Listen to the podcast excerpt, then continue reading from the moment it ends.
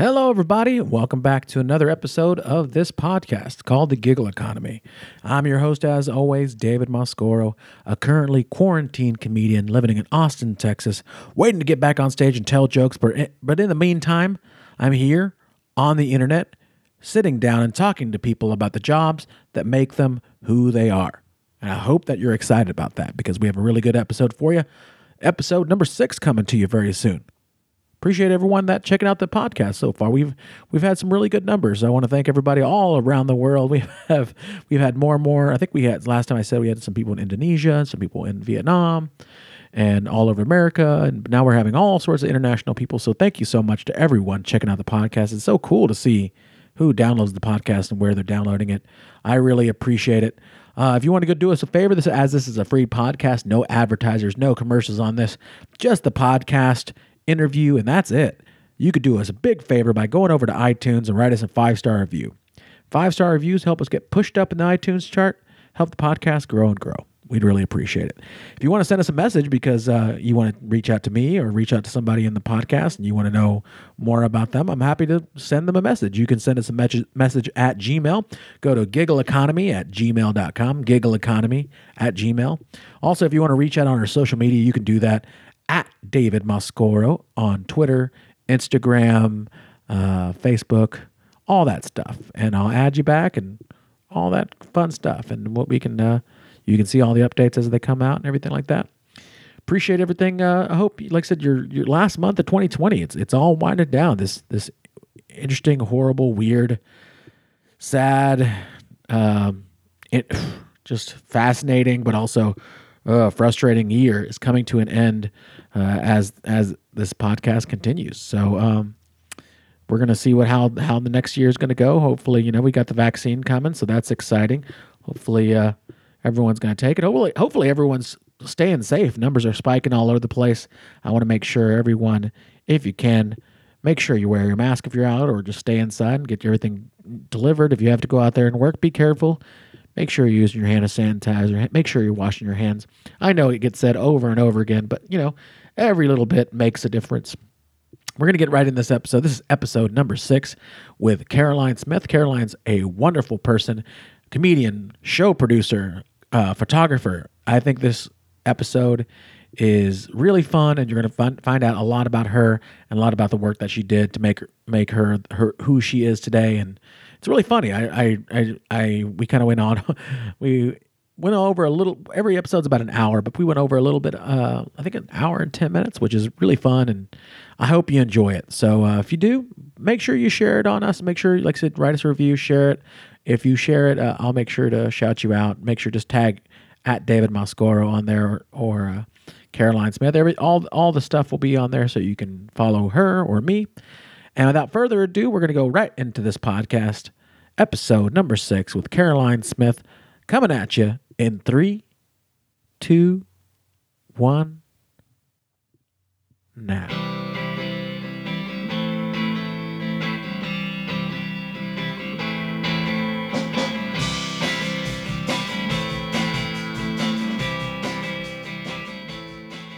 I'm having a day. I'm, I'm wearing this hat because my hair is not done and ready for uh, to be to be seen by people. I kind of I kind of had a panic attack last night. Have you had those yet in twenty twenty?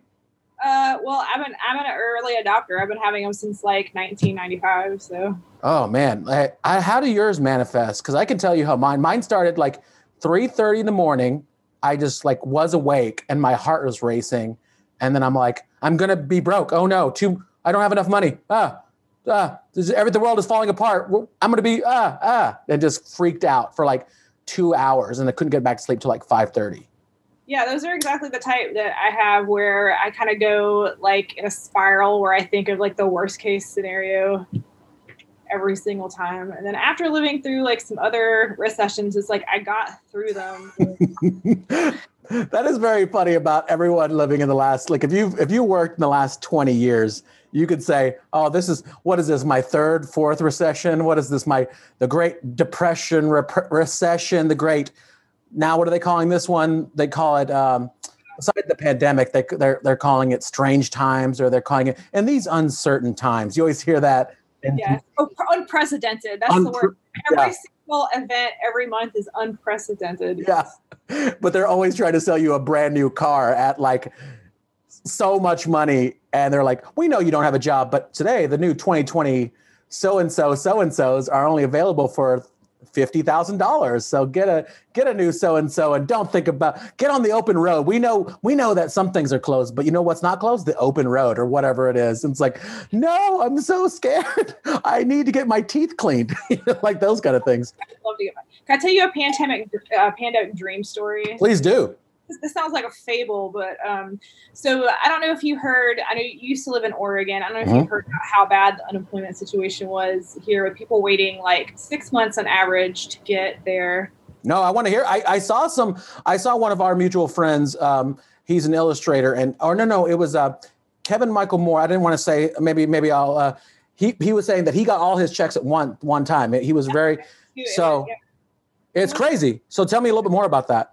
So I thought, yeah, it took me like six months to get them um, because that was, it was for um, pandemic uh, unemployment assistant, which is what like artists and people who are self-employed, which I'm self-employed. And I am lucky that I had everything registered for um, the open mic that I ran and for my photography business, because I probably could not have gotten it otherwise. But um, so I filed for all that. I had all my tax information from last year. Like, thank God I just had it all ready to go. It, it took me, because the Oregon system wasn't set up for that. Like, did you hear the story behind that? That they got money ten years ago to fix all of their computers for unemployment here. Um, no, I didn't hear any of that. I was using like um, code from like the, the nineties, where sometimes like people who like wrote that code are probably like retired now. Or most people aren't like learning that. I don't know the like the exact like um, technicalities behind it, but basically they, they were paid all this money that's just been sitting in an account to update the computers ten years ago, and they never did, and, you know, because they weren't planning on like this catastrophic, this unprecedented event happening where like millions of people filed for unemployment all at once, and plus it's the first time that self-employed people could get unemployment. That's. I- I'm so happy that you had all that stuff. Like, this is the first time I think I've been talking to all comedians, but it, you bring up a very good point about being self-employed. How long have you been self-employed right now? Like, like with everything signed up, like, but besides gig economy, like not like you, cause you were, you've done photography and you've done other things. Tell me a little bit more about that. Well, um, so I work for a company just two months of the year doing graduation photography. I'm a, like, um, it's called a team captain, which is basically like sort of like a manager, but there's a lot of different team captains, and we lead teams to uh, take pictures at graduations all over the country. And like, I work in the, on the West Coast, but they'll fly me to like L A or Seattle or wherever just to, to shoot a graduation with a team of other photographers. But, and that was like really good money, but it's only two months out of the year, but you work like, sometimes you work three, four graduations a day, like twelve to fourteen hours a day. So that was the only W two job that I had. But then I was doing headshots mostly for comedians besides that. And like, I was just doing it in my house, but it was like, I was having to move furniture like every day. So then I got a studio so I could just take pictures of people there. And it was going really, really well uh, until this whole thing happened. So, um, and yeah, all the, all the, all the people who are artists, like, you know, we lost our income because we couldn't perform, like musicians couldn't perform. And those were all the people I was taking headshots. Yeah. I mean, it, it is really, it really, and Carol, if you don't know, uh, Caroline is a really good photographer. Uh, where can people find your photography? Do you have like an Instagram for your photography? Yeah, so, um, I'm pivoting to more fashion p- photography, but I want to do like regular people, like um, doing fashion stuff. Um, I, or just wearing like their favorite clothes. So if you look on, it's Starry-Eyed Caroline. I'm not gonna, I guess they can't really see me. Anymore. And we'll, we'll put in links and everything like that. But like, yeah. I, I've been really inspired because I've always loved photography, and I've always looked when I saw your uh, you've been you've been taking headshots of comedians, and really, really, really great headshots. I've seen like your work all over the place, but uh, it's always an inspiration to see. And that must stink because I don't know for if it's the same as comedy. Like I remember before the pandemic, I was feeling a little like, oh, I, do I want to go to a mic? Do I want to go to a show? Do I want to? Do I want to? And then I was, and then I'll, yeah. And then all of a sudden it got taken away from me, and now, now I'm like, oh, I miss it so much. But there's that there's that kind of thing when you create art, and you I'm not sure it's there for photography. You kind of have to be in the right mindset. And now when you're in a panicked mindset, it's kind of it kind of exhausts you even to think about making art or anything like that. you have to do anything. Like, I'm like proud of myself for like, I exercise like a few times a week. I shower every day. That's like my baseline, my minimum thing I have to do is shower. That's real. That's, and I know that sounds like a, like a min, like a very like, oh yeah, but you really do have to kind of keep on living, because you kind of feel like I've, I've never been, I've never experienced anything like jail or prison, but this solitary confinement has been exhausting to live through. Yeah. It's like you, I'm trying to get, you know, you try to have your little routines and stuff. And like, I mean, I cooked like pretty often before this, but now it's like, I just cook these elaborate meals and, and plan these elaborate meals. That's like the only little like serotonin boost I get sometimes during the day. And it's like, you know, you can only watch so many hours of T V a day. Exactly. I, th- I think that's an interesting way to think, because I've always, uh, the, the way the podcast started off is just about jobs, but you know what? Jobs can also be a way to make the day go through, and whether you have a good job or a bad job, I'm thinking we cut you cut off, but like, how do you feel like about the mentality of what a job means to you? What does it mean in the broader scope of it? Well, it gives you purpose. It makes you, it gives you a reason. Like for some, so many people, um, their entire identity is their job or like the title that they have. And I think I've really seen a lot of people in the last year who are comedians. It's like, they think like their number one identity is being a comedian. And then like, if you're not doing comedy, what are you then? It's, it's a hard, it's a hard thing. And it's not just, it's not just the, telling, you know, jokes. It's like, it's not just being funny in front of strange. It also like you kind of, I don't, I don't know. It's just, it's, it is very strange. You kind of, I did the podcast because I, I wanted to have an outlet to let people know that I'm one, I'm okay. And two, I can feel creative. And three, it's a new, good way to connect with you. Like I was looking forward to it all day that I get to speak to another human being. And I'm like, I just need it. I don't know about you. Like it, Zoom is nice, but it's, it's going to be nice to actually be around human beings again one day. Yeah. I mean, I have my roommate, and then I'm so lucky that I, I met somebody and I got a boyfriend about six weeks before this all happened. And so like, I mean, we socially distanced for six weeks where we only like uh, talked over uh, FaceTime, or like we met up for a hike a couple of times, but like stayed six feet from each other. And it was just sur- surreal. It was like Victorian times again, or just, you know, or like we were Mormon. It was really...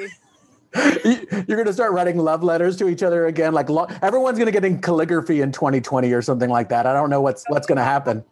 Like who talks on the phone to their boyfriend that lives in the same town as them? He lives across. He lives nine minutes away from me. Right? I, li- I like that idea. You should get one of those like those retro phones like that plug in the wall and like the, that's clear and you can see all the little bits of the phone and or rotary. Just, yeah. But uh, it, it is it is so.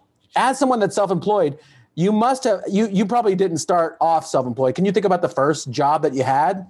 Oh, yeah. So, I mean, the very first job that I had was babysitting, but the first job where it wasn't just like an informal exchange of money is I actually worked for the Red Cross.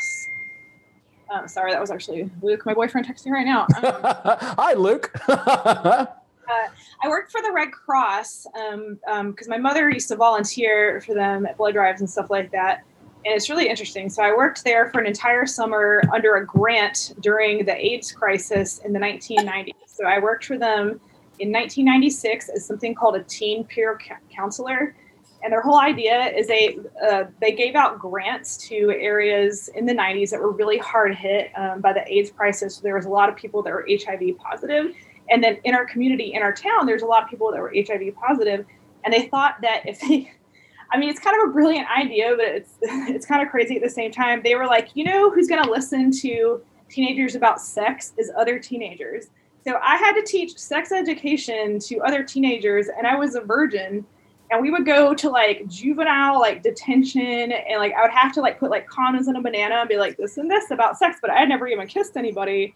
But I got paid fifteen dollars an hour, which is better than I can say for most jobs in Portland. Uh, that is amazing. I like the idea of the of the blind teaching the blind on that one. Oh, yes. Uh, I mean, I remember being at juvie and like teaching like how to put a condom on, and some guy raising his hand, and he totally had like the ankle like things on and stuff, and like the Van shoes and the, and the orange jumpsuit. And I was like, yes, you. And he was like, what's your favorite position, girl? And like, I didn't even know. Literally didn't know what he was talking about because, like I said, I've never even kissed anybody. So you're like bed? I don't know. Like you don't really know. I had no idea. Um, uh, I remember when when it was, was speaking of sex ed, that I walked in. I was from the generation where you would watch videos, and there was like a male one and a and a female one. And I showed up on the wrong day. I think I was like late a day, or I would miss a day. And I walked into the classroom. And it was just my home room, and I got sat down. I got handed a tampon and said, "Watch this video." Oh my God. And I'm like, I'm learning about the female reproductive system. And I'm like, what is, and they're like, your body's changing. You may not know the ways, but it will be forever changed. And I'm like, what is happening? Like, so, and then I had to talk to the vice principal to like understand, oh no, that wasn't for you. You're learning about the other side of things. And sorry about that. And then I'm like, okay. And then I had to go home and tell my mom, like, I learned some stuff about the female body. And she's like, I don't want to talk about it. I feel, I feel like they should teach guys about that though, like, and, and separately too. I understand why they separate the kids. Mm-hmm. They don't want, like, you know, boys teasing the girls and like vice versa or whatever. And I'm sure in like the male one, you guys probably talk about like wet dreams and boners or like so whatever. Much talk about wet dreams. I, it's like it's it's like a lot. You're like, what is this, Nickelodeon? There's I've never heard this much talk about wet and slime and all that stuff. I'm like, this is nuts. Yeah. yeah. It's just, I don't know. I feel like why it would benefit people to learn like across about like. How, I mean, how, how long was your presentation when you taught sex ed? How long did you make, did you? Um, so I went in with like a group of people, and there was like a facilitator that was older. That was probably, I mean, you know, when you're fifteen, it's not kind of hard to tell like how much older someone is. Like to me, he's probably in his thirties or forties, but honestly, he could have been in his mid twenties. I don't. Yeah. Someone that's twenty-five can be any age. Yeah. Seriously. Um, so there'd be like ten of us that would go in, and we would take turns doing it. And I remember we did, um, I will say like, it probably had a more of an effect on me than anyone else. Cause like, I still always practice safe sex. And like, I mean, I don't know if you remember the, I don't know if we can talk about this, but I don't know if you remember the great like chlamydia scare of uh, Portland comedy. Like uh, several years ago. I think we could talk about it. It's an explicit podcast. So, I mean, as long as we don't name names, I think that's, I mean, yeah. names or anything. Um, so there, I think, and I, I, I'm not one of the people that got it, but so there's like sixteen or seventeen people that all caught chlamydia from within the Portland um, comedy community. And I was like, well, how did this happen? And as I talked to people, I realized there's a lot of people in our community that don't use condoms. And I realized because, you know, I don't know if you know this, but I turned forty this year. I'm a lot older than, you know, a lot of these guys that are doing comedy who are like twenty-three, twenty-four. And I was like, oh my God, they were born after the AIDS crisis. Like it hasn't been like drilled into their brain that they have to wear a condom. And it's like, and I'm not trying to like shame anybody or anything, but I'm like, I'm like, you guys, like, I cannot believe you guys aren't wearing condoms. So that's how that happened. But because I grew up in the AIDS crisis and I helped that teen peer council thing, I also saw, besides AIDS, I saw so many pictures of like penises and vaginas that had S T Ds, and we had a folder and we would pass them around. Yeah. To look at. I mean, before Google, I think that I did the same thing where you'd go through a book at the nurse's office and like, you'd find like, you'd like, oh, I don't feel good. And then she just have a book yeah. of venereal diseases. Do you remember that? Like, does that sound familiar to you? And then you're like, what is this book? No, but there was definitely like one of the counselors at my high school just always had like a prominent copy of copy of Our Bodies, Ourselves. Like, yeah. Hanging out. I don't know if you've ever seen that book. It was written in like the seventies. It's some like sexual revolution. No, I, I don't. I, I'm trying to think of like, yeah, that that the the sex talk thing. My dad did it when I was too old. I got the sex talk twice. Like once at like sixteen. Once my mom walked in on me, like like kind of like doing stuff, and I'm like. And I'm like, what do you do? I'm like putting things, you know, when you like get done with things and you're like putting things away when you're a teenager and you're and, and as a boy, there's, there's like some like, oh, some scaffolding has to come down or whatever, whatever it is. And so like, it was one of those things where I'm like, ah, I'm just, and I'm like doing like a, I'm doing like a Ace Ventura kind of, my leg is up and I'm like doing karate moves to my mom. Like, what do you want? And she's like, I'm just checking on you. I just, there was, it was too. You just plunge into like your teenage son's room. It's like. I don't know. Yeah. So like, I'm all kinds of all, I didn't, uh, unfortunately, I, I think I, I made it through. I've had S T Ds tests and never had, knock on wood, never had any S T Ds or I, I, I mean, I, the only thing I'm always scared of is just like, I don't know how like H P V floats in and I don't know about that. And like, is the only one that I've had. And if you have any questions, I can answer them pretty well for you. Well, thank you. I appreciate it. Maybe we'll put a little link. We'll put it like, if you make, want to make a YouTube video, we're like, how to know if you have H P V. That would be helpful. But I, I carriers. Yeah. And, and it's just, it's just a scary time. I'm so glad that you got to do that before you had, because that does, that is a very informative time to, to know about that. And like, it seems like for everything I know about you, I, I can tell you one job I know about you, but it seems like everything you do, everything I've known about you since I've known you, every job you've had is about some kind of caring for other people. Like the one job I can remember you doing when I when I when I walked in, because I worked right next to you for a while. Oh, I yeah. worked at a little warehouse, but you would I would see you and you would serve tea, and mm-hmm. that's tea is a very calming and and people as I get as I get into this eight months in this pandemic. I am enjoying, I eat my dinner very early like an old man, and then I have a cup of tea, and then I relax, and then I go to sleep. And that's been my kind of like soothing, calming, instead of like, because for the first six months, it was like, drink until I'm passing out. Like, and then now I'm like tea and yoga, and I'm going to stretch, and my back doesn't feel as bad in the morning and that kind of thing. So you've always been a kind of person that, like I said, so it makes sense why your first job would be with the Red Cross and fifteen dollars an hour. Isn't that, what was the, was that the time of your life at fifteen where you would consider all that money to be disposable income? Oh my God. Yes. Are you kidding me? Like yeah. every day. So it'd be like once or twice a week, but still it's like thirty dollars for two hours of your time when the minimum wage then was like, I think four seventy-five or something. Like I felt rich. Like all that money went to Delia's pretty much, like the clothing. Yeah. I was going to ask what, what, what, what did your, what did, what did your money go to? Uh, like baby, like midriff crop shirts and like glitter sandals and uh, like flannel and yeah. Yeah. It's a big deal. The first time you have like disposable income, like now all my income is categorized and boxed off, and this goes here, and this is savings, and this is, this is credit card bills, and this is rent. And what, what, what was that? It's savings.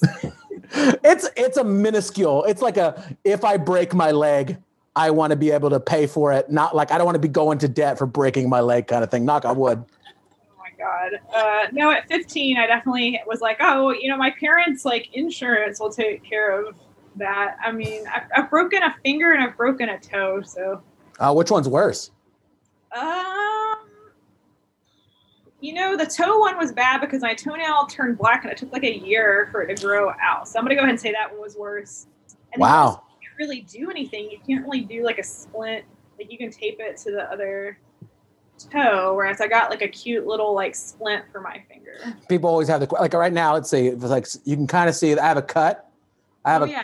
Yeah. card I have a cardboard cut because I got a brand new couch and I assembled it all together, and uh, it's it's nice to have a, a couch. But I remember I remember I dropped a, I was making shelving at that warehouse I was working at, and I dropped a shelf on my, it was like a thirty pound shelf on my toe, and the toenail fell off, and I'm like, ouch. And I remember you would, I would limp a lot more after that. And it took about four to five months, I think, for the toenail to grow back, but it grew back like bumpy, like that cover. Is, is that Joy Division? The, that co- that cover where it's just the, the, the waves. Yeah. Yeah. That's what my toe looked like for a while there. Um, did you ever have to work with an injury like that, with a broken toe or, or a finger like that? Um, I uh, I definitely had like injured my foot before. Also, um, because I I dance, like I dance regularly. Oh, it's another job. Um, I'm certified as a dance teacher. I actually haven't like taught any classes, mostly because all the gyms have shut down, and I just got my certification like a year ago. But yeah, I've definitely like busted my ankle or my foot, but like I still have to be on my feet. So you just take some ibuprofen and just roll with it. So. Miracle drug. I always, I was like, this, how is this stuff? Like how, like you just buy this stuff? As I get older, I feel like an old man, but I'm like, Icy Hot and ibuprofen is just like my best friends now. Mm-hmm.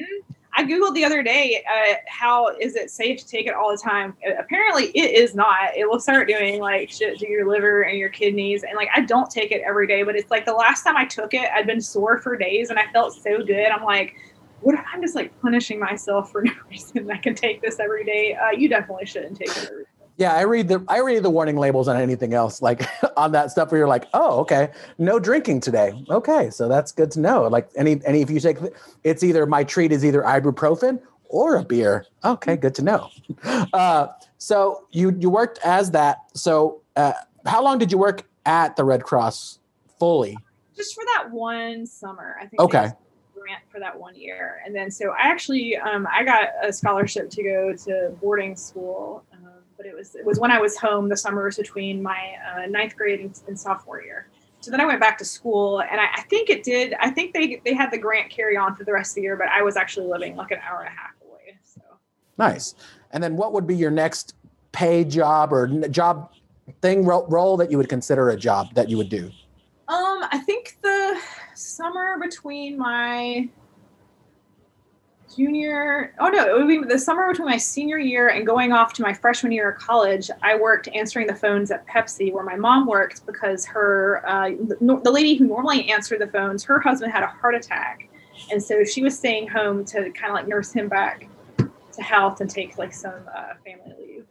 Can you give a, uh, a a kind of a summary of what you would, like if I was calling Pepsi right now, if I was like calling on my rotary phone, hi, I'm I'm uh, like, I'm, I'm waiting to, on the phone. What would you say at the, when you would call Pepsi?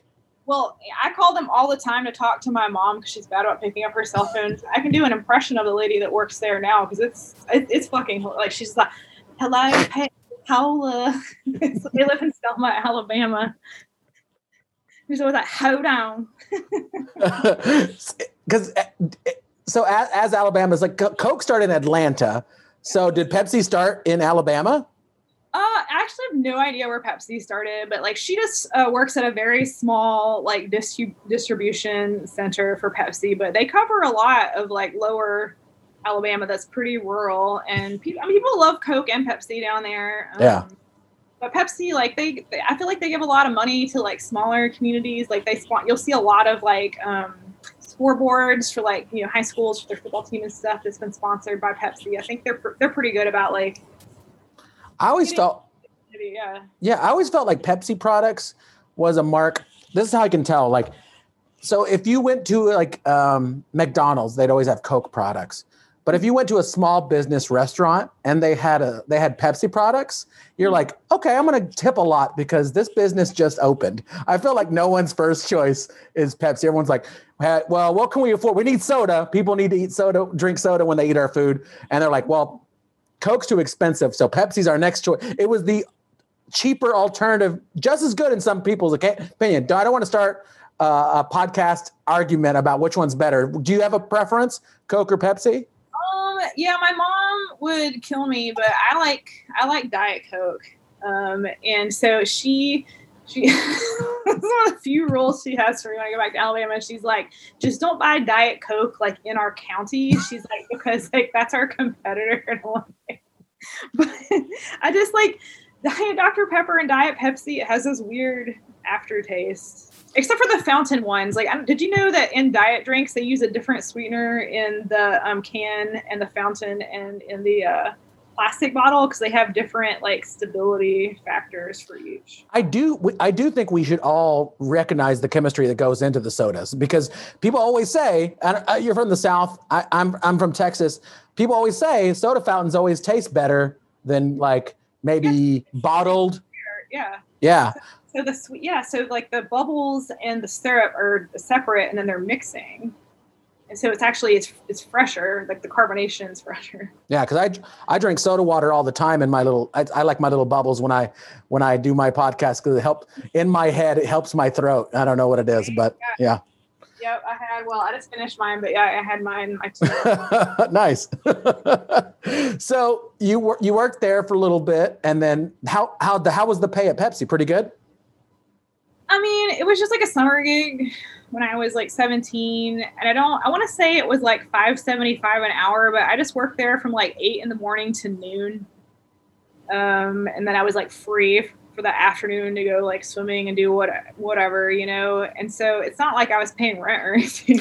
But you still got to work with your mom. Was that, was there any, any weird like conflict or anything? Was it embarrassing to work with your mom?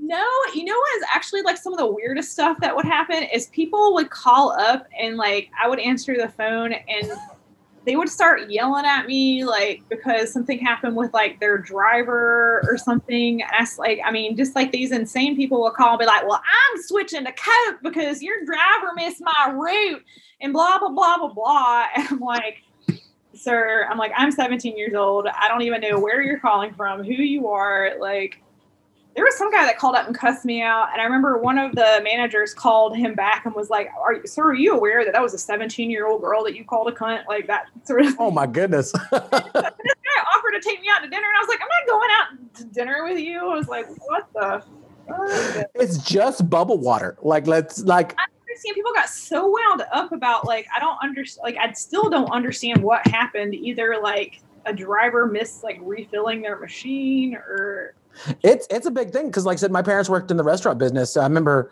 I remember growing up in Texas. I remember it was a big deal to have Doctor Pepper in your in your uh, soda fountain, and we couldn't afford because they were they were they owned a Mexican restaurant and they could only do what they afford. And we had Mister Pibb, and I. Mm-hmm. Almost now, kind of prefer Mister Pibb to Doctor Pepper, even though Doctor Pepper is probably the better product. Mister Pibb is just what my taste buds are used to. I don't know.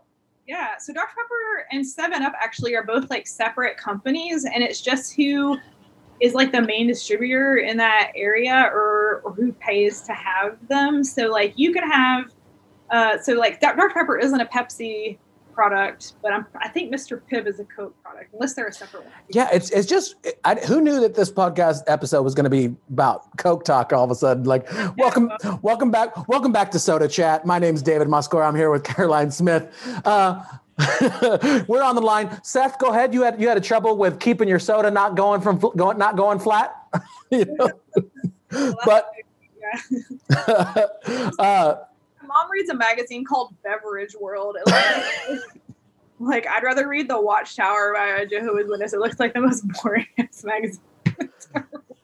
As someone that grew up in the South in Alabama, did you have any job that you wanted to do that you were like, oh, if I ever get a chance, I want to work that? Like any specifically country or Alabama job? Well, you know, I don't know. Did you ever watch that show, Designing Women, that was, like, supposed to be set in Atlanta, and the the lady starring in it, the actress's name was Dixie Carter.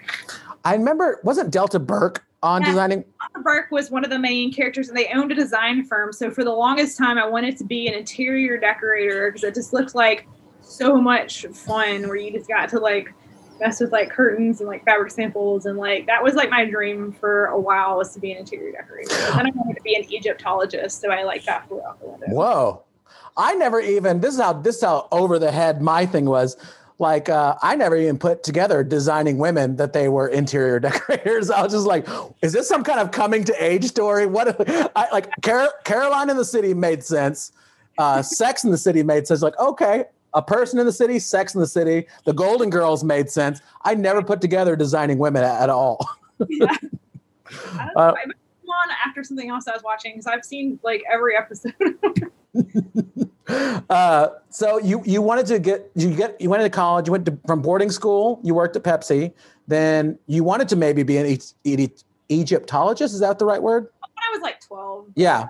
yeah. But so what, what was your focus going into college? Cause college is a big, uh, or, or the, your end of boarding school. What was, what was your focus that you wanted to do? What was your future plan for yourself?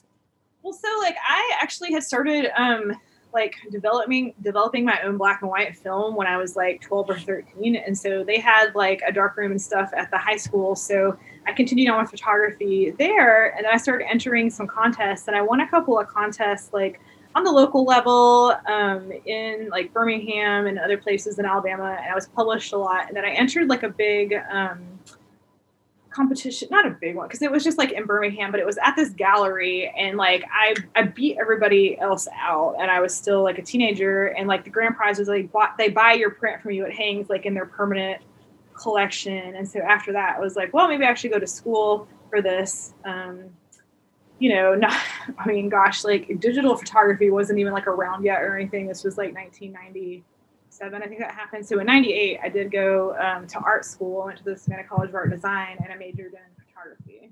Yeah. I I remember I wanted to work, the, as someone that got into photography around high school, I was obsessed with, like, the idea of being like a Walter Mitty and working for like Time or Life oh, yeah. magazine. Oh, and then uh, I thought Kodak would be a cool company to work for, or Polaroid. I thought, like, what a dream job. Like, how, what do I, like, oh, do I get to design cameras? I thought that'd be a really cool job. Do you ever think about doing something like that?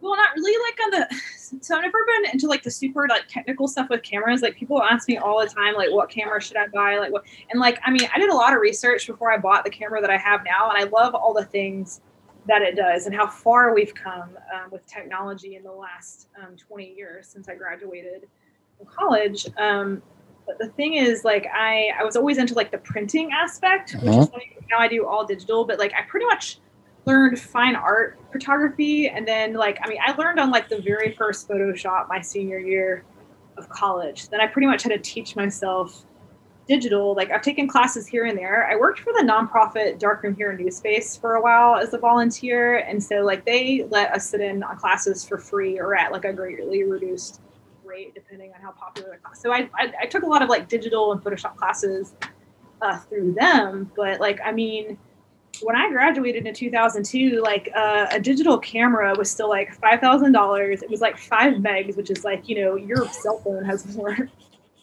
than that. It was, like, people really thought it wasn't going to go anywhere. It was really funny. But then it ended up putting all these, like, old timers who were just like, nope, I'm only doing film, like, out of business. I remember, I can remember biking around and seeing people just, like, entire dark rooms on the side of the road for a while. People just were tired. They just couldn't do it. So uh, in the South, did you have a company called Eckerd's?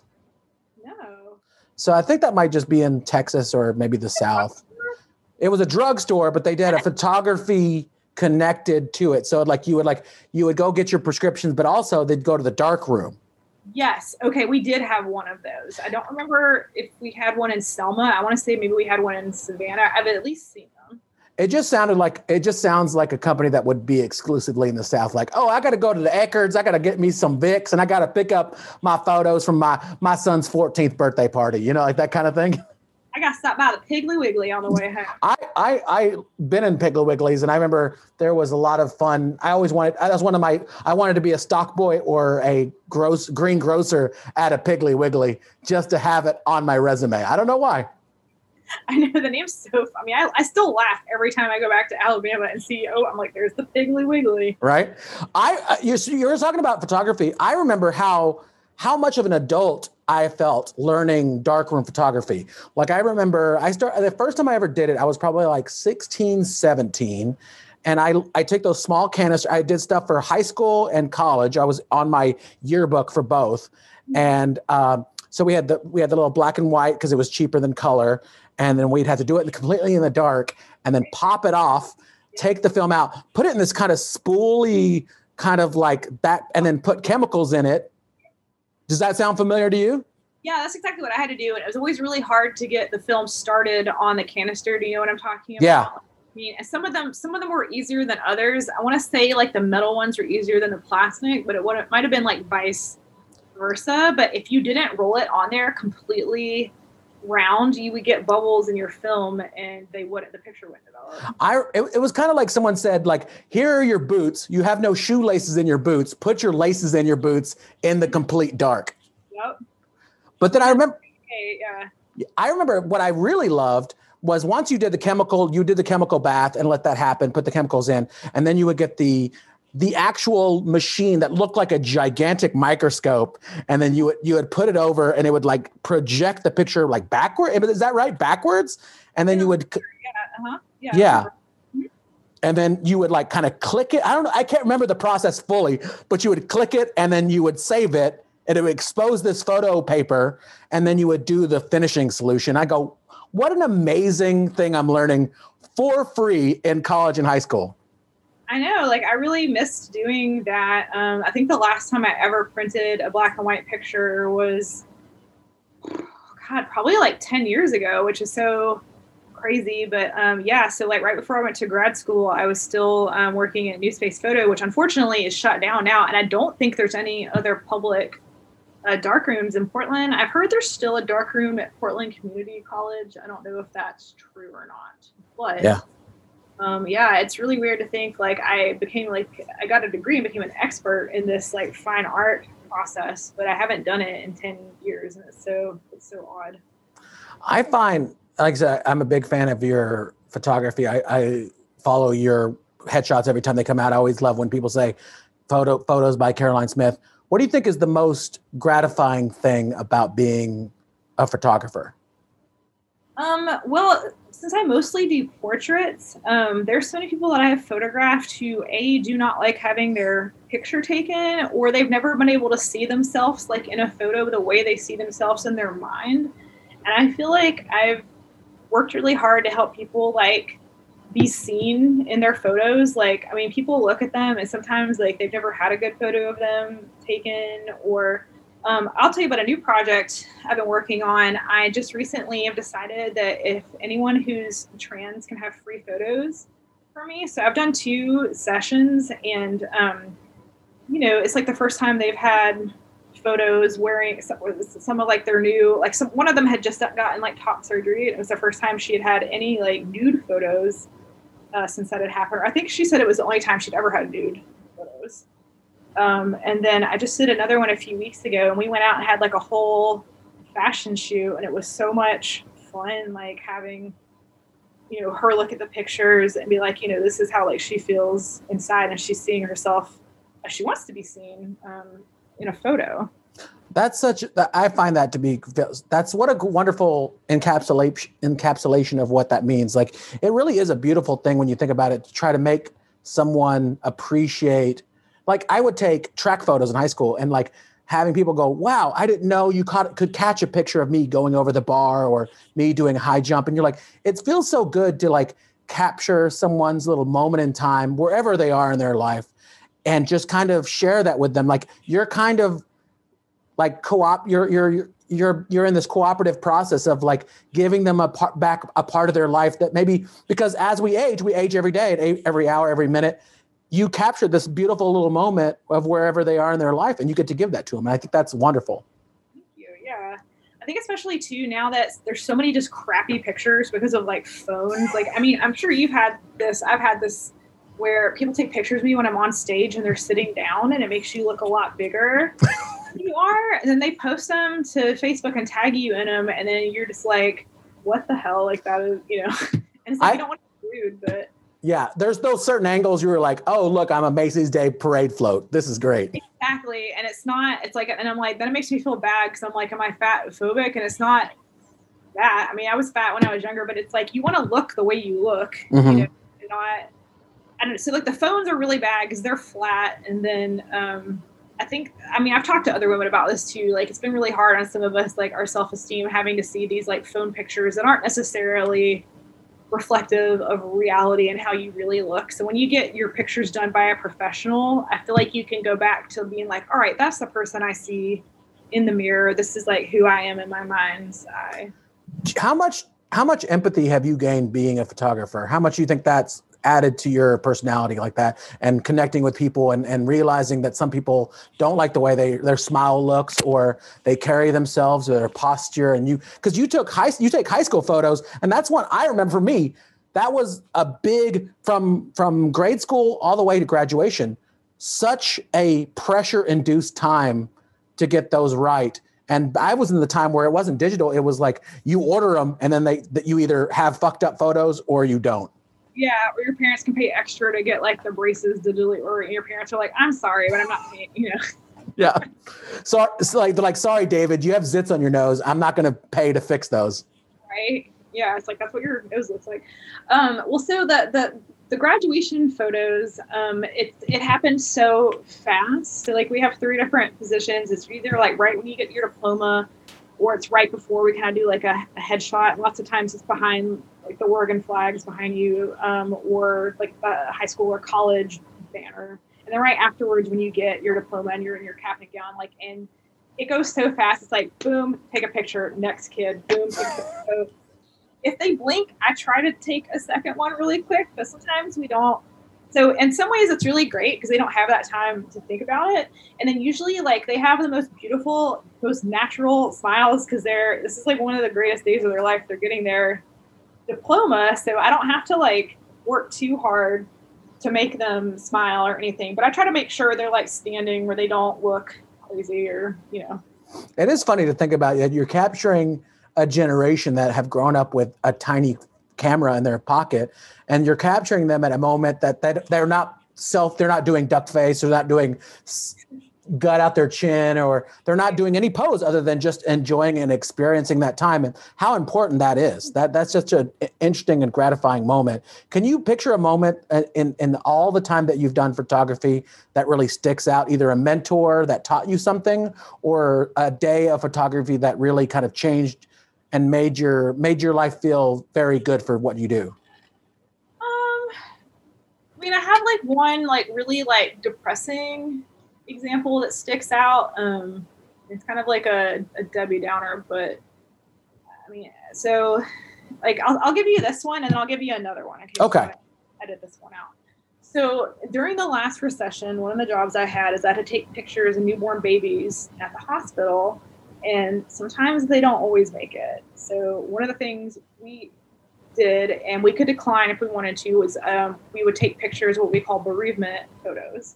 And I only had to do one, but I had to take pictures of a baby that had passed away.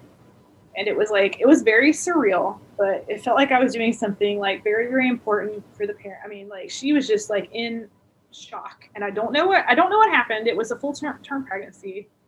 Uh, it was a very big baby, so I don't know if that had something to do with it or what. But so I had to take pictures of this poor little baby, and um, the nurses are like, why don't you just like pose him and do all this stuff? And I'm like, I, no, I'm, you know, so they, they had him, they just put his hands where they were like folded. But I was like, I'm not going to, I'm not doing like a fashion shoot with like this, de- this dead baby or whatever. But that was really like, I remember when the nurses came to check on me afterwards, because she was like, it just looked like all the color drained out of your face. And I was just like, I mean, it's just so sad seeing all that, like, you know, this, all the hopes of this family just have to go to waste like that. And, you know, I don't know. I have, I don't even, I don't even know that. Well, I think I had a form where I saw their name, but I don't even like, I don't know if the family ever had another baby or if they had kids at home or like what. I just remember being sad thinking about them having to go home and like take down their nursery and stuff. Absolutely. But you know what? I think, I think you did a good thing. I think that's an important, I mean, I have, I lost a friend this year, and I, I've lost my grandmother. I've lost some other people in my life, and every photo, good or bad, even like a side angle, a th- what, what people would call a throwaway shot, all of that is so important, because I don't know if it's just because I'm getting older too. Our memory kind of distorts things. Our brain kind of distorts the way we remember things. And to see actually like, oh, I wasn't wearing a purple shirt, I was wearing a green shirt, or, oh my God, that baby, like the features, you, the mother probably remembered as many features of the baby as it could, but she's going to have that forever because of you. And I think that's such a great memory that you're giving to that. And I'm sorry that was hard for you, but I think that's, that, that's kind of the, the kind of the sad and good thing about being a photographer. You're time capsuling this moment for this person, and it's on the bad side, but it's still an important thing because life isn't always good. It's super important for uh, parents who lose a child to, pro- to process it. So it moved me so much. I actually looked into volunteering for a foundation called As I Lay Me Down to Sleep. And all they do is take pictures of bereavement photos uh, for parents who just lost uh their newborn uh, baby. Um, but then, okay. So, but then you had to pay to volunteer. I was like, who pays to volunteer to take pictures of dead babies? I was like, that's where I draw the line. It's like, I did want to volunteer for them, but I'm like, I'm not paying to take pictures of dead babies, you guys. Like, come on.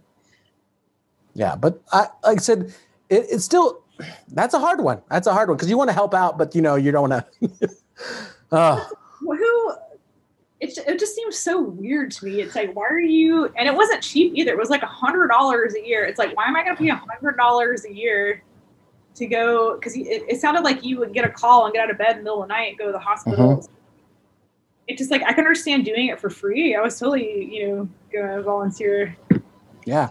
But it's a part of it. It's a, it's another part of the job. Like uh, pe- people that take the crime scene photos, people that have to take photos at funerals or for autopsies or, or for medical insurance, if you're like, if you have like a very bad injury, there's a whole side of photography that we still need that like is not the fun part. It's not the sunshine. It's not the vacation. It's not the weddings. It's not, it's not the graduations, and it's still essential. So it is a hard job.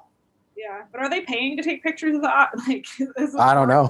You have to pay to take pictures of these. I, I don't. I, I didn't know about. I, I've never even heard about bereavement photos until you brought that. I, I, I'm so curious. I'm gonna have to look that up after we get off this uh, this interview. But I'll have to look into that.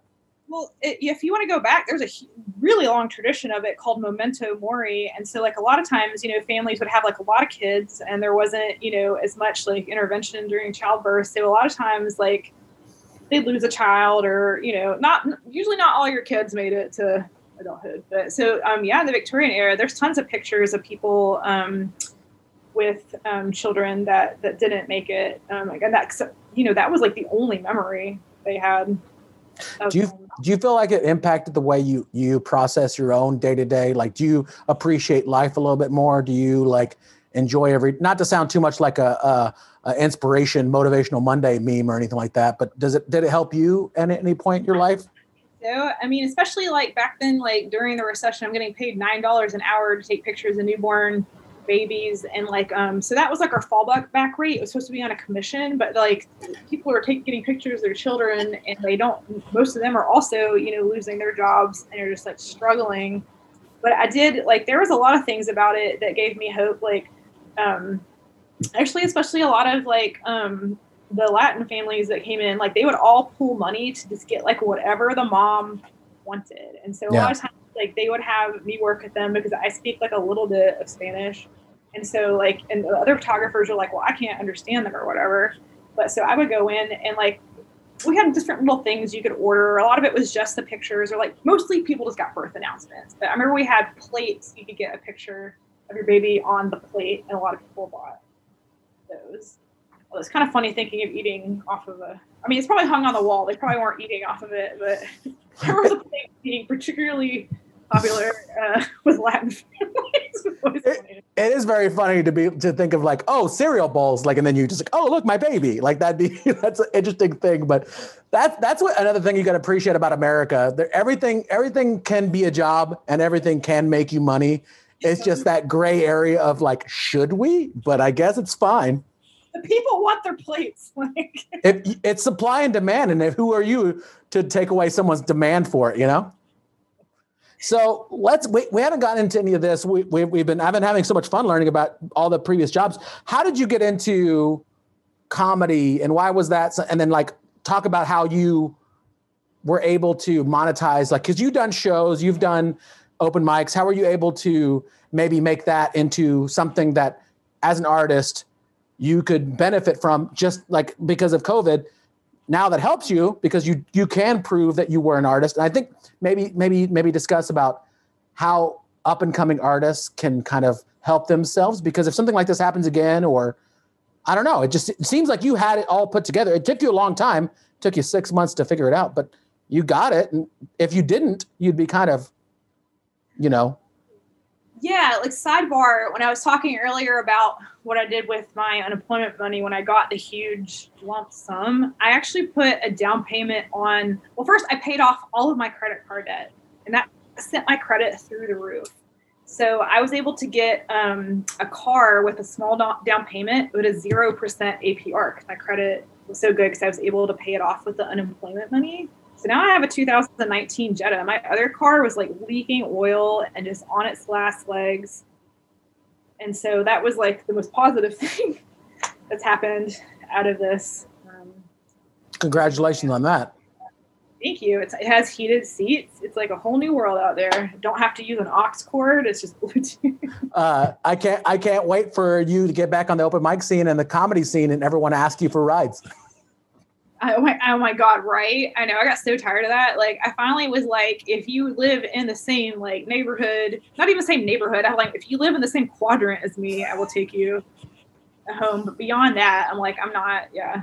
Although last few years, I did make like fifty dollars giving people rides because it was so expensive to take an Uber. Yeah. I, I think I, I remember I remember doing stuff like that. I think my friend, Steve Magnuson, who we, we both know, uh, he would, I, I got, it was like during the, there was a big ice storm during Portland. I think it was like twenty seventeen, twenty eighteen, big ice storm, snow and ice everywhere. I think everything shut down and I was drinking and I didn't know what was happening. And I was at a bar and hanging out with some other friends. And then I'm like, I'll give you money if you pick me up. And he's like, okay. And we just like, he just came pick me up.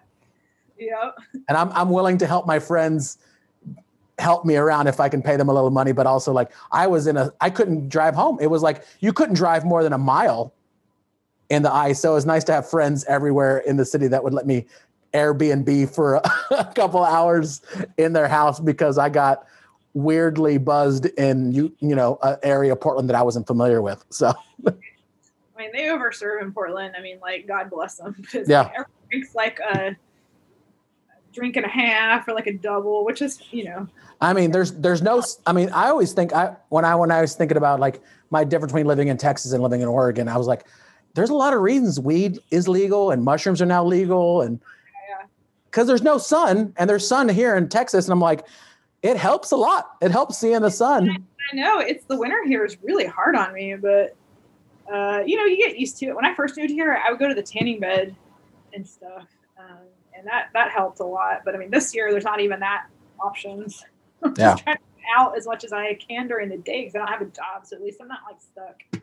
This is the palest I've been. And I live in a place with sun because I've been inside my house all day. Mm-hmm. But uh, so we got off track a little bit, but that's okay. Cause that's, that's what this is. Um, that's what this is. Do you remember when, like I said, we were talking about your open mic and how, cause it is very hard to think about monetizing comedy at the beginning, right. But how, cause you had a show, don't you, you have, you have multiple shows, you've had storytelling shows, you took fo- like photos at shows, you've had a successful open mic. How, do, how, do, how does one kind of like, begin to make, and you don't have to get into specifics. Obviously, this is just a podcast and I don't want you, but like, what, what do you think is the best advice for up and coming comedians that want to kind of build a framework to make a little bit of money or to even think about some money in some kind of art, whether it's performing or, or adding on, like adding, doing photos, which I always find for me what here in Austin, I'm like, if anyone needs photos, I'll give me a little bit of money and I'll take photos at your show and I'll make them look nice. Yeah. I mean, so yeah, definitely like people gave me money to take photos at their show. I mean, I've taken pictures of you mm-hmm. a bunch of shows and that w- wasn't always my favorite thing to do because you can't use the flash most of the time. And so sometimes like uh, if the lighting, if there wasn't like a good spotlight or anything like that, the photos would look kind of, you know, I, I do the best I could, but it's like, you can't just take photos like in the dark.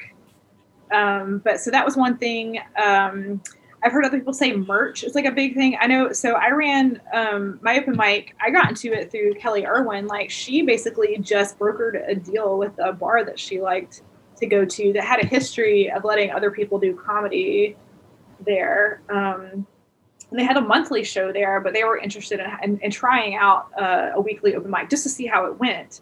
But like she and I were really good about promoting stuff on social media and we would do like photo shoot, like fun photo shoots. And we tried to like kind of brand ourselves a little bit. Um, but yeah, before this all shut down, we were talking about doing merchandise. Like our, our show was called Screwed and uh, Kelly came up with that name. And I'm like, how much fun would it be if we had like, I don't know, if we sold like panties that said you've been screwed on them or just like just corny stuff like that. Or yeah. like, you know, I was really into us like being women. So I'm like, or we could have like tampon cases that say screwed on them or just, just anything to brand yourself and to sell merchandise, just like make it clever, make it cute, make it fun. I think one thing about our, our open mic, I always heard that stood out is that we try to be nice to people and we just try to be encouraging and uh, especially to like newer, like female comedians and stuff like that. Just be like, you know, you can come here. You're not gonna have like people do gross shit to you, yeah. or if they if someone does gross shit to you, we will kick them out. Like you can feel safe here. I think I think that, and like I said, I've been to your show, wonderful show by the way. Thank you so much for doing that in Portland. It's always nice to have a uh, a good spot for creativity and also just to feel like nothing bad's gonna happen. I don't want to say you know safe space, whatever. Everyone has that buzzword in their head about it, but just a nice environment. Why can't we just say nice environment to do comedy and tell jokes? But the thing about merch is very interesting. It's less because I used to think it's a little cheesy, but it's less that pe- less selling out and more that people want to be nice and support what you do, but mm-hmm. they don't just want to hand you money. Right. I think that's exactly. And you have to be okay with that. Like if you're a comedian, you sell C Ds. Shirts, stickers, you do podcasts. You can have like a Patreon on a podcast or, or, And it's just a way for people to appreciate your art. And there's nothing wrong. I feel like there's nothing. Like, this is a free podcast. I don't ask anything from anybody. But if this was, I would like have a paywall. And if they like the podcast, I'll be like, if you want. That's all I said. If you like the podcast, you like the stories. I feel like that's, I think you you both were getting very good at, I don't know. It just seemed like it was just very smart the way you were running your show. Like, I didn't even know that you were going to have merch, but I always like, I have no, I have no problems when people do merch at their show. Doesn't yeah. bother me. It was just something we talked about. But so like the way that we did monetize it, and like, this is completely a deal that Kelly brokered with the uh, owner of the bar there, is that we got a percentage of the drink sales.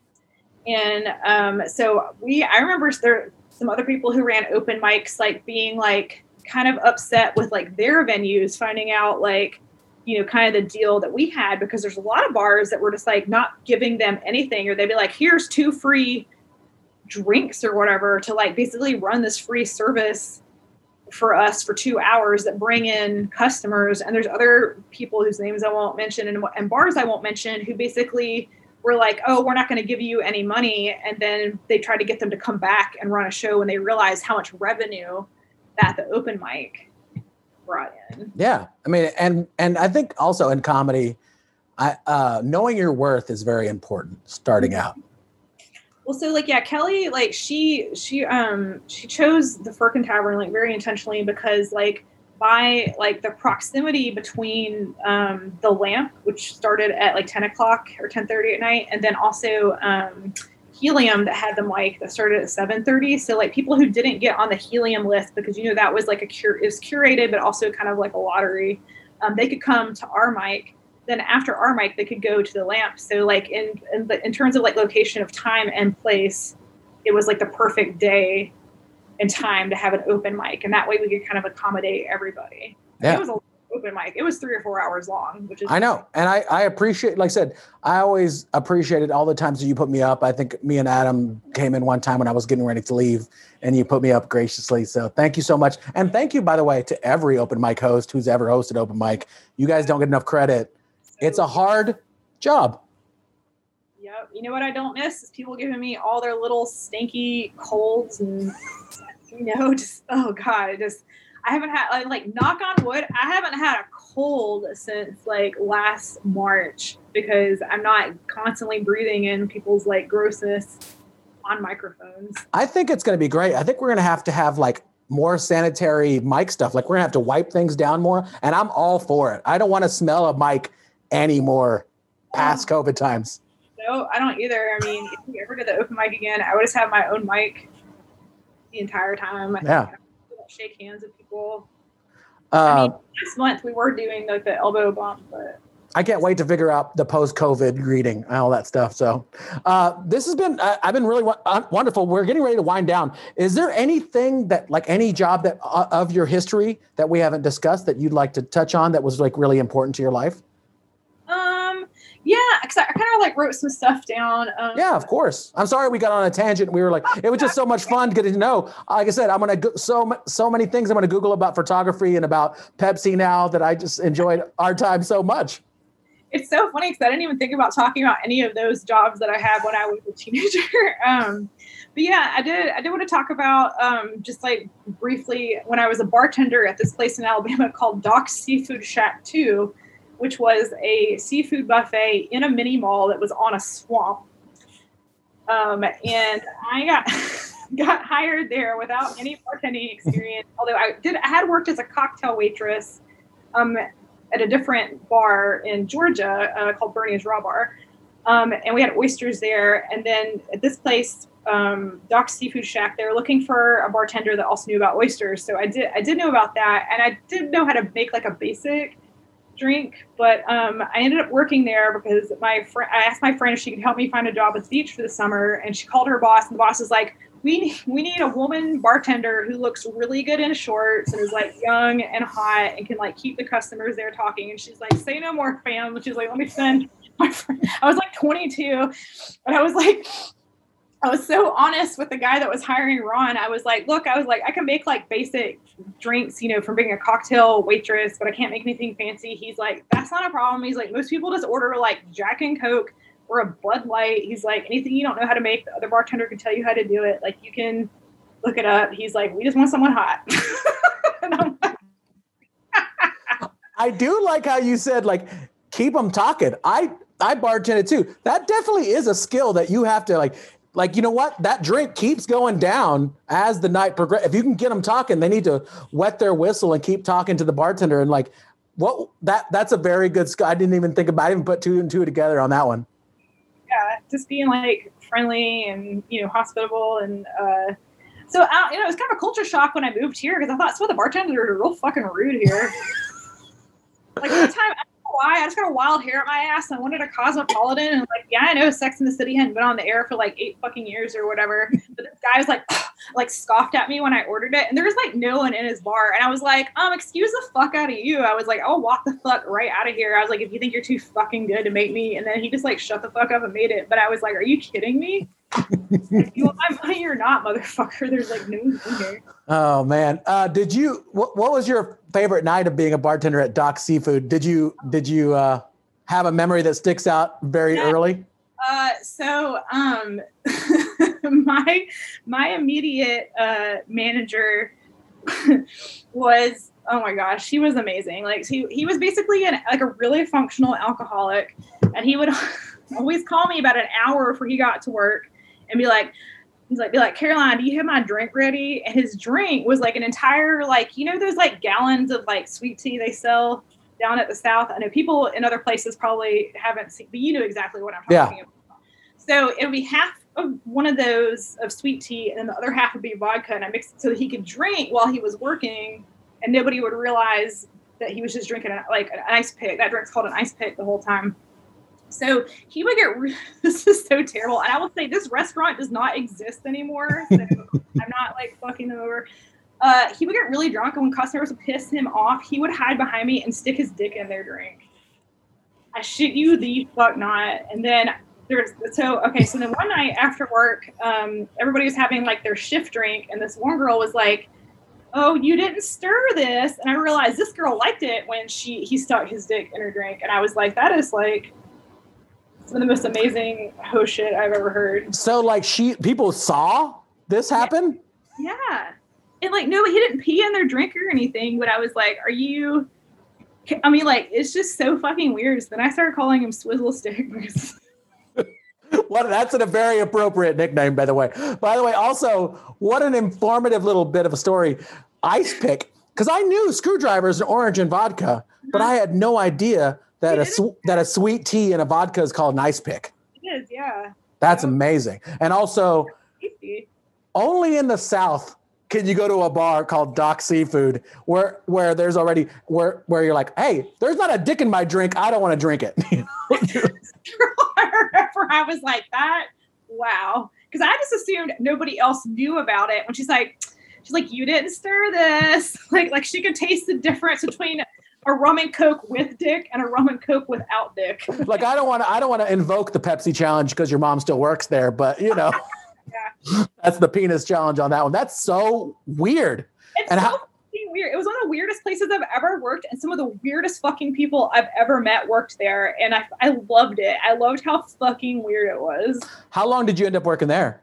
So I worked there for six months. Like, I worked there from March two thousand three to September two thousand three to save up money to move to Portland. Nice. And uh, do you ever remember a particular night that was either good or bad? And then we'll wind it down from there. Like a night that you like, this is what I would relive. If you could relive one day at Doc's Seafood, or I would never want to relive. Either way, I'm I'm I'm interested in either either. Uh, to be or. honest, like all the days kind of blended in together. I mean, there was always just kind of like funny shit happening there. Um, uh, so like, okay, so in like, I don't know if this happens in Texas, but in beach towns in Alabama, there's more jobs that are open in the summer than there is the population of the town. Yeah, that happens. And, yeah, so to fill in the deficits, they actually bring in people from the prison to work there, like low-level offenders. So, I mean, this is the first time I'd ever really like interacted with people that were like incarcerated, and it's really sad too, like seeing how like marijuana is legal now in Oregon and stuff. I like, if any of them lived in Oregon now, I don't think any of them would have been in prison. It, It's legal in like thirty-two states in some capacity. So it's crazy to think like it, it makes me, hopefully when it gets legalized, hopefully I would think it's, it sucks that the current administration that's coming in in January doesn't want to legalize it nationwide. Cause I feel like that's just, eh, you know, you gotta be happy with what you can have right now. You're like, okay, great. Silver lining on that. It's not that other thing, you know? Yeah. So I mean, they were always pretty funny. Um, did you have a, did you have a regular that was your favorite at Doc's that would oh, come in? There was um, this hairdresser that used to come in. He would drink, he would uh, always drink Grey Goose on the rocks and would get um, a dozen oysters. And he always like tipped too much. He always came in at happy hour and he's always like buying other people drinks. And he did my hair one time and fuck, he fucked it up so bad. I will never get my hair out. What, how did it look? What was it? I mean, I will, I will say in his defense, it is hard to cut hair down there just because of the humidity. It's like, it could look amazing when you leave it and it's going to look like shit. It just like, I mean, it was just always like fucked up ass, like Farrah Fawcett wings that like flipped. Oh God. Very, very Xanadu roller rink kind of vibe. Exactly. But it's like, it would do that on its own without any hair story in it. Like how on earth can you fuck up someone's head that bad anyway? Well, that's that's amazing. Uh, I I think, like I said, I've been I've been doing this podcast now for a long time, and now we've been talking for about a, over an hour, and we've just run out of time. But I just think we should maybe think about more jobs in the future. We could definitely have a part two because, like, I've talked to people, and I'm like, there's just so much you could talk about about jobs that don't encapsulate someone's full life in just sixty minutes. And now we've been going a little over. We're about uh, a minute and uh, an hour and six minutes in. And it's just been such a fun day. Thank you so much for doing this with me. I mean, it's weird to think I've been working for twenty-five years. Oh my God. And, and that a recession would, knock on wood, help you out enough to get a new car. So that's great. I know, right? I finally like get something. uh, where can people find uh, all your stuff, your photography, your comedy, everything about you? Let people know. Um, if you want to follow my Instagram for my photography, I would love that. It's at Starry Eyed Carolina um, on Instagram. Uh, I don't really have like too much comedy stuff up right now, but I mean, maybe in a year you can come do my open mic at the Firkin Tavern. There you go. There, uh, it's been an absolute pleasure. I'll, I will definitely make sure to tag uh, your photography, Instagram on that, stuff like that. And uh, thank you so much for doing it. This has been so much fun. Oh, thank you. Thanks for having me. Yeah, no problem. And uh, we'll talk to you very soon. I'll hopefully, I'll hopefully be in Oregon in uh, August of twenty twenty-one if everything works out. So. Oh, I hope so. Hopefully, I mean, something's got to give by then, right? And we'll, we'll, we'll, next time we'll see each other, we'll share a Pepsi. Okay. Well, mine's going to be a Diet Pepsi. But... There you go. All right. Uh, we'll talk to you soon. Bye-bye.